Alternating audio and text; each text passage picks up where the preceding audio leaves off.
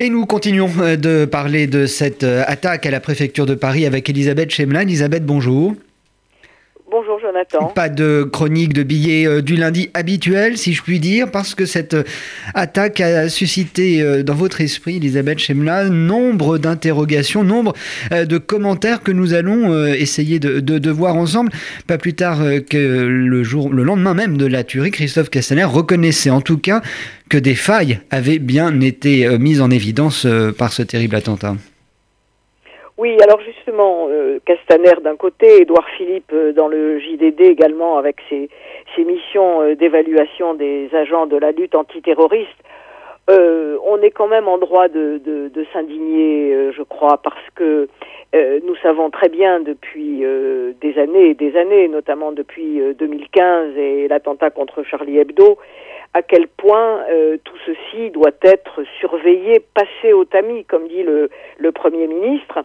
Et euh, manifestement, ça n'a pas été le cas, c'est-à-dire qu'il ne s'agit pas d'une faille, il s'agit d'une irresponsabilité notoire, et de tout le monde d'ailleurs, euh, des autorités euh, préfectorales, ça va de soi, au sein même de la préfecture de police, mais aussi, et pardon de le dire aujourd'hui alors qu'on est en deuil, de ces quatre malheureux morts assassinés, égorgés, euh, il y a eu aussi une, une, une, responsabilité de ceux qui travaillaient avec cet homme. J'ai eu beaucoup de mal à comprendre, nous sommes tous dans des entreprises, comment euh, on peut voir pendant des années évoluer quelqu'un qui progressivement se convertit à l'islam, ne serre plus la main des femmes, euh, adopte certaines attitudes, se réjouit quand il y a euh, euh l'attentat en janvier 2015 contre Charlie Hebdo et ne pas se rendre compte qu'il se passe quelque chose. Ce qui est intéressant, c'est que cet homme était sourd. Et là, on est dans la confrontation entre la responsabilité de, dénoncer, et j'emploie le mot volontairement, quelqu'un qui est à l'évidence un danger potentiel, et euh, d'un côté, et, et, la société compassionnelle dans laquelle nous sommes, je suis sûr qu'on se disait, ah, le pauvre, il est sourd, etc., etc. Vous faites un lien de cause à effet hein, avec son handicap et, et la non-dénonciation de, de, sa radicalisation? Ah, je pense qu'il doit y avoir quelque chose comme ça, même si certains ont quand même essayé de, dire quelque chose. Certainement, il y a eu quelque chose comme ça. Euh, euh, je, ne, je, ne, vois pas autrement comment ce pourrait être. Mais il y a aussi ce que l'on a retrouvé au moment même de l'annonce de ces effroyables assassinats.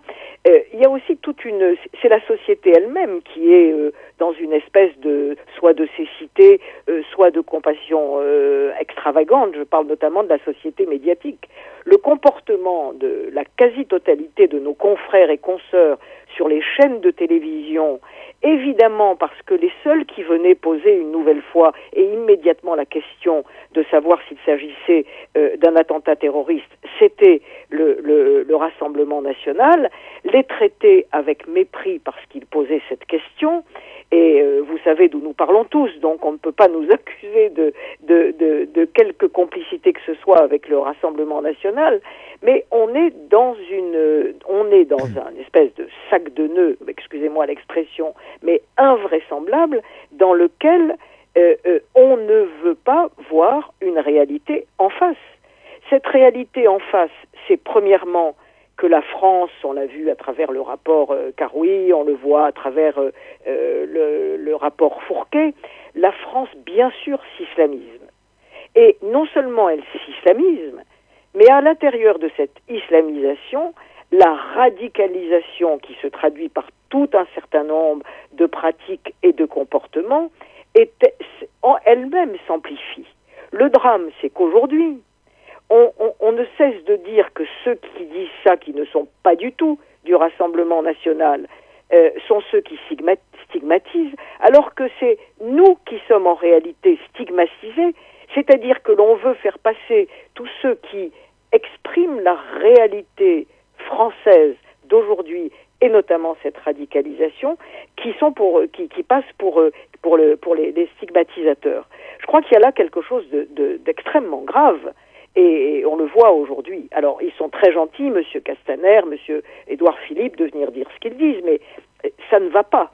Et ils ont une lourde responsabilité parce que Édouard Philippe, on oublie aujourd'hui qu'il a quand même été le maire du Havre Et j'encourage tous mes confrères et toutes mes consoeurs à aller voir un peu ce qui se passe au Havre.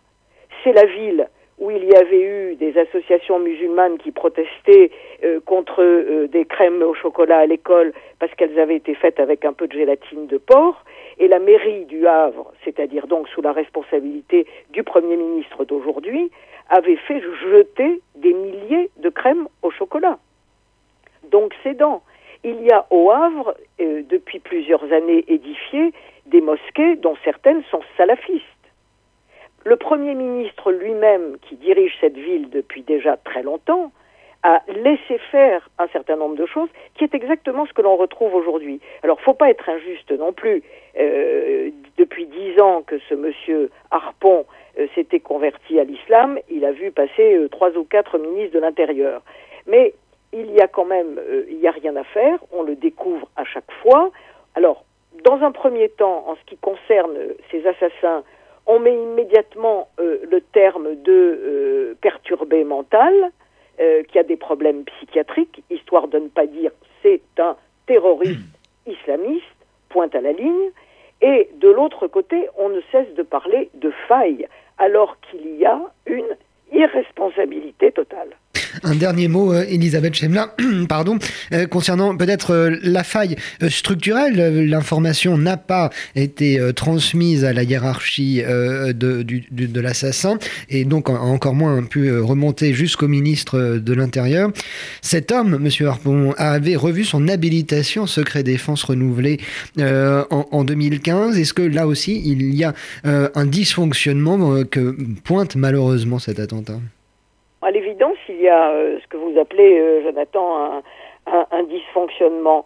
Mais euh, pour moi, c'est beaucoup plus qu'un dysfonctionnement. C'est une sorte d'état d'esprit général. Vous voyez, aujourd'hui, je suis euh, choqué aussi par autre chose. Il n'y a que la droite qui demande une enquête parlementaire qui me paraît parfaitement justifiée.